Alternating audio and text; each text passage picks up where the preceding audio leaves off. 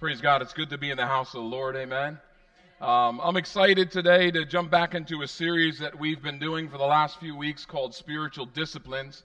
And uh, I want to speak to all of you today, but I especially want to speak to our baptism candidates who are over here and uh, getting ready to make a statement this morning. Amen. Come on. They're getting ready to make a, a public declaration this morning that Jesus Christ is the Lord of their lives. And so I'm speaking to you guys, but I'm speaking to all of you this morning. But here's what I want you guys to know as you prepare to take this step that he who began a good work in you is faithful to bring it to completion. Amen.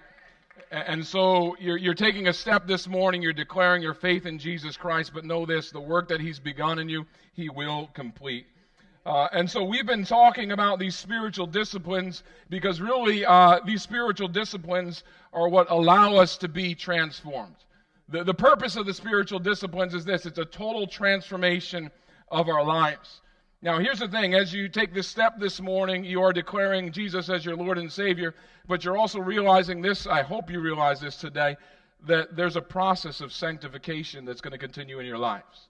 What does that mean? It's, it's a fancy word that means that God wants to set you apart and God wants to purify you. And so, how do we get there? It's through these spiritual disciplines. Uh, the Word of God tells us in Romans chapter 12, verse 2, it says, Do not be conformed to this world, but be, some of you know it, transformed, right? Be transformed by the renewal of your mind, that by testing you may discern what the will of God is. How many of you want to know the will of God for your life, right? By testing you may discern what the will of God is, what is good and acceptable and perfect. Be transformed by the renewing of your mind. Well, how is the mind renewed? That's the question this morning. I believe it's this by applying those things, those truths that will transform it. Today we're focusing on the spiritual discipline of study. Now, when I say study, I know some of you, your eyes glaze right over, right? You're like, man, Pastor, I did that long ago. I went through school. I'm done with that. I don't want to study anymore. Um, I graduated, right? But you think of the word study, maybe you think of textbooks, you think of, you know, new, new concepts, memorizing facts, reading, critical analysis, memorization. And I want to tell you, while all those things are important when it comes to the spiritual discipline as well, understand this today. This spiritual discipline is used for a very different purpose. In our studies in school, maybe some of you have to go back a little bit ways to remember this, right? But generally you're cramming all these facts into your head for a test, and once the test is done, you're like, I don't need that anymore, right? I got through it, right? But when we talk about the spiritual discipline of study, understand this there is a different purpose for it. The one who studies for spiritual gain studies with a different purpose. His goal, her goal, is to deeply absorb the knowledge of the Word of God and to make it a permanent part of his soul. And I can tell you this that this practice of studying is far more rewarding than any homework you did in school, okay? And so the gain of the, of the purpose of the spiritual discipline, again, is a total transformation of the person. It's a way that helps us replace all those old destructive habits of thought and gives us new life giving habits. It's often been said that a man's thoughts determine his reality. Proverbs chapter 23, verse 7 says, For as he thinketh in his heart, so is he, right? But how do we change our thoughts in order to change our lives? That's what I want to talk about this morning. You see, when you begin to take action, your thoughts will shift to match the new reality that's created by your behavior. But how do you decide what actions to take in the first place? How do you decide that? Well, the truth is that our thoughts and our actions will always be tied together. You know that this morning? Our thoughts and our actions will always be tied together. And this is true on a couple of different levels. Action and thought creates this kind of loop in your life. Each one feeds the other one. And so when we study the Word of God, it gives us insight on what actions we ought to take. And as we take those actions, then our experience tests the validity of what we've studied. And so there's this cycle of action and reflection and action. I hope that's a part of your life. You, you step out and you do what God tells you to do, and then you reflect on His faithfulness in that. And, and so, this studying we're talking about, I want to tell you, is not a passive process, it is an active process. Think about it. Whenever you apply your mind to something, that thing shapes you right back. Whenever you give your mind to something, that thing changes you. Richard Foster puts it this way in Celebration of Discipline. He says this Study is a specific kind of experience in which, through careful attention to reality, the mind is enabled to move in a certain direction. The mind will always take on an order conforming to the order upon which it concentrates. You got that? The mind will always take on an order conforming to the order upon which it concentrates. He says, perhaps we observe a tree or we read a book. We see it and feel it, understand it, draw conclusions from it, and as we do, our thought processes take on an order conforming to the order in the tree or the book. When this is done with concentration and perception and repetition, that's a key repetition, ingrained habits of thought are formed. Whatever we pay attention to, church, becomes our reality. And so the spiritual discipline of study, it takes that fact very seriously. It, it causes, causes us to be intentional on those things we choose to focus on. Because giving any level of attention to something will always change you in return. And the more intensely you study something, the more your mind will conform to the order upon which it concentrates. Don't be transform, conformed to the pattern of the world, but be transformed, amen, by the renewing of your mind. And so ultimately, the purpose of the spiritual discipline of study is this it's to take knowledge on the long journey from here to here, right? To take the knowledge that we get from the Word of God from our heads to our hearts. We want to incorporate the truth that we learn into our very beings. And as we do that, understand it not only changes our thought patterns, it actually changes our entire way of living. That's, that's what studying the Word of God can do for us. Now, what things can be studied spiritually? Of course, at the, at the very center of it is the Word of God, right? Trying to live the Christian life without the Word of God is like jumping out of a plane without a parachute, okay? When the devil tempted Jesus in the wilderness, Jesus responded with Scripture, right? He said to Satan, It is written, right? Now, you might ask this morning, well, I, I, know the Bible's important, Pastor, but why do I need the Bible when I have the Holy Spirit? Doesn't the Holy Spirit direct me? Can't He speak to me? Well, we need the Bible in order to discern what the Holy Spirit is telling us. You see, if we think the Holy Spirit's telling us to do something and it contradicts the Word of God, I can tell you today it's not the Holy Spirit, okay? It's something you ate last night, right?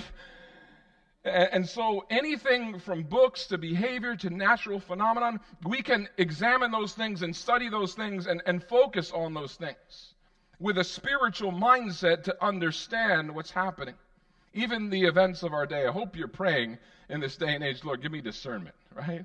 There, there's so much going on around us. How do we discern what's true and what's not? Richard Foster argues that we ought to meditate upon the events of our time and to seek to perceive their significance. He even writes this. He says, We have a spiritual obligation to penetrate the inner meanings of meaning of events in order to gain prophetic perspective. What is prophetic perspective? We typically think of prophecy as foretelling the future, right? I want to be prophet- I want to understand what's ahead of me. But understand this Prophecy also concerns interpretation, it's gaining insight into what is happening right here and right now. And so, what books are worth studying? Well, anything that contains the truth of God's Word and expands your soul can be on the table for spiritual study. The Apostle Paul offers a good rule of thumb here, and it's this whatever is true, whatever is honorable, whatever is just, whatever is pure, whatever is lovely, whatever is commendable, if there is any excellence, if there is anything worthy of praise, think on, right? He's saying, study these things. Now, I want to tell you today there is a difference between reading and studying, right? Some of you know that. The spiritual discipline of study involves more than just reading, and that difference goes beyond just what you read. Just because you're reading the Bible does not mean you're studying it. Studying differs from reading to the degree of immersion, right? How, how, much are we really focusing on the text? Reading is about breadth. How many chapters can I get through today? But studying is about depth, right? How can I really apply the Word of God that I'm reading to my life right now? I think reading is a lot like crossing a lake on a jet ski. But studying is like scuba diving below the surface, right? On the jet ski, we want to see as much of the lake as we can possibly see. But when we dive below the surface, we are deliberately hunting for treasure. And so, spiritually oriented study differs from reading in regards to your intentions. You're not just reading for information or entertainment, although there's stories in the Word of God that are very entertaining, right? But you're reading for discernment. You're seeking to know not just what a text means in general, you want to know what it means for you. And as you approach that text, you have to be open to the idea of it influencing your decisions. You have to be open to, man, as I get in the Word of God, this can change ideas about my life and how I think and how I act. And so, study is essentially disciplined reading in a time when we're prone to distraction. We are so prone to doing this, right? Skimming and scanning and going through it, right? We're so prone to that that for many of us, when we go to study the Word of God, it requires this inner muscle that's really been atrophied to really study it, which makes it all the more worthwhile to exercise that muscle. And so, how do you practice the spiritual discipline of study? I want to give you some practical things here as you go forward. Well, at its core, it involves the same uh, kind of practices of any studying critical analysis, contemplation, right? Thinking on what you read allows you to dive much deeper into the Word of God. And as we search, we can find some great insights. As we meditate on those truths, all of a sudden they become personalized and they become internalized. But here's some tips. Jot these down. Some great tips as you study. Number one, block out distractions. I'm not against the Bible on your phone. It's a great place to read it. But if you're reading it and notifications are popping up every two seconds, right? The texts are coming in. How, how concentrated are you in the Word of God? And that's why I think it's still important to have one of these, okay? Where you can set the, the phone aside and you can just get into the Word and you can silence that thing and block out those distractions. If you're going to use it on your phone, silence everything else. Close it out, right? Um, and then as you read the Word of God, I'd encourage you to do this to highlight and to underline. If, if you open the Word of God and you do it with, with a pen and a highlighter, all of a sudden you'll find this that your expectation increases to find something, right? If I'm approaching it saying there's something worth underlining, I'm going to find something in the Word of God. Thirdly, I would say this take notes. Scribble in the margin of your Bibles, right in there, right? If you don't like to do that, some people are like, I don't want to write all over my Bible. Well, get a notebook and have it with you as you open the Word of God. As you read, I would say check cross references. As you read a passage of Scripture, oftentimes in the Gospels, it's in another one of the Gospels, right? And so cross reference it. Read the story somewhere else, especially if you're confused by it. I would say this look up words you don't know. if you're reading, you come across a word that you don't know, look it up, okay? Uh, check out the etymology of the word. What does that mean? It means where did this word come from, right? What does it really mean? I'd also say this don't just read a chapter, outline a chapter. When you're going through and, and you're reading a chapter, don't just read it, outline it, right? What is this chapter saying? And, and when you study, here's the deal think about the truth of what you're reading for yourself before you turn it into a commentary for everyone else. Now, I got to admit, as a pastor, this is one of those places where I struggle sometimes. I'm reading a passage like, oh, that'll preach, right? And, and I'm thinking about how I can turn it into a sermon for everyone else before I apply it to my own life, but if I can't apply it here, then it's useless, okay? And, and so think about the truth of what you're reading before you apply it to everyone else. I'd encourage you to do this read a passage multiple times, especially if you feel like you're not getting it. But when you think you got it, I want to tell you, you can keep reading it and you'll discover more and more truths in that Word of God. When your mind wanders, which sometimes it does, I want to encourage you gently bring it back to the scripture. Take time when you read, church, to reflect and to contemplate and to absorb what God is speaking to you through His Word. Have you ever closed a book only to, to realize you can hardly remember anything you read? Anyone with me, right? I just read five chapters. What do you? I don't know, right? It's almost like the information passed through you like water through a pipe. And when that happens, we can be tempted to think, I'm, I'm just not a good reader. I'm not a good studier, right? We can think that the discipline of study isn't worthwhile because we're left dry, we're left unchanged. In the spiritual disciplines for Christian life, Donald Whitney offers the following analogy to explain I, what I think is the real root issue. It isn't the person himself or the discipline of study, but it's how we go about study sometimes. He says this Imagine you've been outside on an icy day, and then you come inside where there's a hot, crackling fire in the fireplace. As you walk toward it, you are very cold. You stretch out your hands to the fire and you rub them together briskly during the two seconds it takes to walk past the glow and the warmth. When you reach the other side of the room, you realize I'm still cold. Is there something wrong with you? Are you a second class warmer upper? I love that. Second class warmer upper. He says, No, the problem isn't you, it's your method. You didn't stay by the fire. If you want to get warm, you have to linger by the fire until it warms your skin and then your muscles and then your bones until you are fully warm. We know about that in the Northeast, right? Man, the cold's in my bones. I got to linger a little while by the fire. I want to tell you this. If you just quickly read one line after another in the Bible and you never pause to think about what you've read, those words don't have a chance to warm you. Those words don't have a chance to change you. Do you give Scripture a chance to warm you? Do, do you linger by the heat? Do you take time to really think about what you're studying? As you read, pay attention. Pay attention to what stands out to you. Pay attention to what captures your attention. As you read, is there a paragraph? Man, that's profound. Let me stay there for a little while. Is there a verse that stirs something inside of you? Does something you read seem to expand your mind and your soul? So reflect on why that sentence means something, right? Reflect on why that, that verse is provoking something within you. Do you see a signpost as you're reading that's pointing you in a certain direction? Is there an invitation somewhere in the words you read? At the same time, you also think about those verses that make you a little uncomfortable, right? Why is it that I have this sense of discomfort with that? Re- reflect on why you're, you're, in a sense, repelled from that verse. Is it conveying something to you that maybe you just don't want to hear?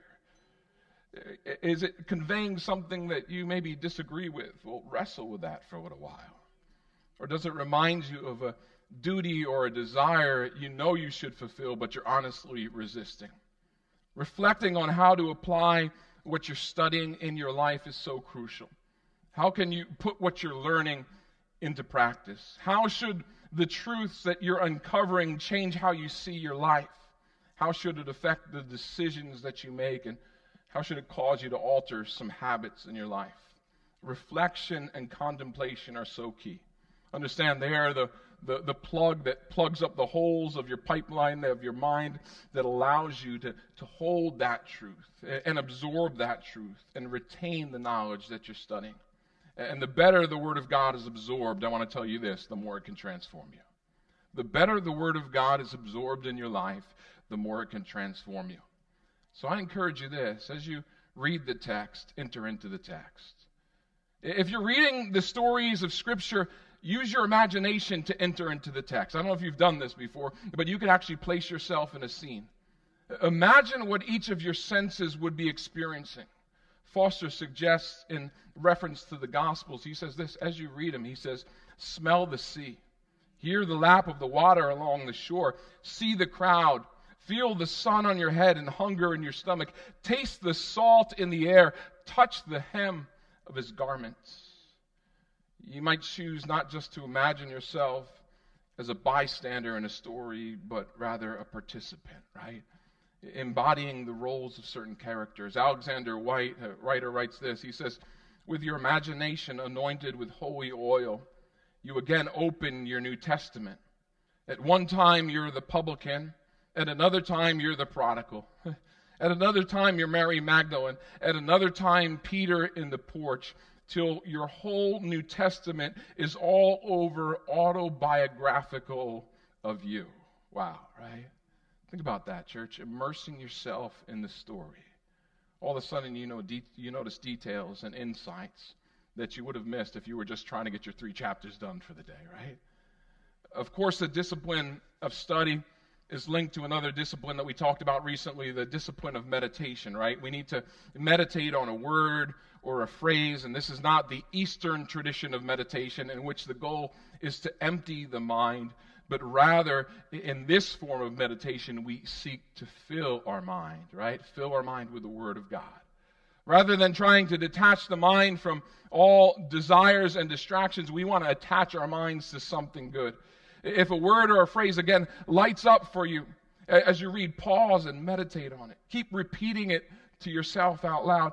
How long should you engage in this practice of meditation? Now, some people ask, Pastor, how long should I meditate on a verse? How long should I stay there, right? St. Ignatius said this. He said, if one finds in one or two words matters matter which yields thought, relish, and consolation, one should not be anxious to move forward, even if the whole hour is consumed on what is being found. He's saying if one or two words stand out to you, if the Holy Spirit's speaking to you through Scripture, don't be so quick to move on just to get your checklist done. It, it, it's worthwhile to be consumed with what you're finding. And finally, I want to challenge you in this, especially to our baptismal candidates, but to every one of you, is to memorize the Word of God. Begin to memorize the Word of God. I'll tell you what, this practice of memorization is not so popular in the internet age because we think, man, I'll just Google it, right? I'll just pull out my phone, I can Google it, I can find that verse. But I want to tell you, when something is stored in an external brain, it doesn't stay at the top of our own brain. And when we keep the Word of God in the cloud, so to speak, it isn't ingrained into the marrow of our bones. It, simply isn't accessible when your phone dies. You're like, oh, I know that verse, but oh man, right? But something happens. I want to tell you this when you learn the Word of God by heart because then you begin to think about it phrase by phrase. You memorize a favorite verse, I'll tell you what, it becomes a part of who you are. And your understanding of it deepens. Your conviction of its message will deepen. Memorizing the Word of God puts it at your disposal anytime, anywhere, right? And when you're wrestling with a temptation and you're wrestling with a difficult decision, you can recite that scripture to yourself when a friend needs advice, man, all of a sudden you got powerful words, man. They're ready to go, right? When you have downtime, when you're driving to work and you shouldn't be on your phone, right? When you're driving or you're waiting in line or you're lying down in bed, all of a sudden there's this treasury of memorized scripture that gives your mind somewhere uplifting to go.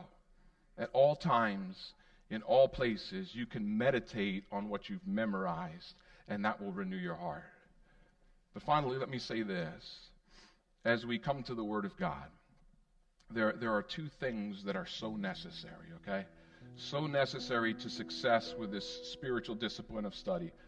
And they're more attitudes than they are practices. They are this they are humility and persistence. Write those words down per- humility and persistence. I got to tell you, when it comes to the discipline of spiritual study, we need to approach the Word of God with humility. If you're going to study the Word of God in a way that changes you, then you have to be open to the idea that what you read may not agree with what you're thinking in the moment, right? You have to be open to, man, what I read may change me. You have to be humble enough to admit that you could be wrong. it's a tough thing to do, right? Humble enough to admit that my thinking can be off sometimes. Humble enough to admit that if you encounter something that convicts you, you're willing to adjust your thoughts and your actions to align with that word.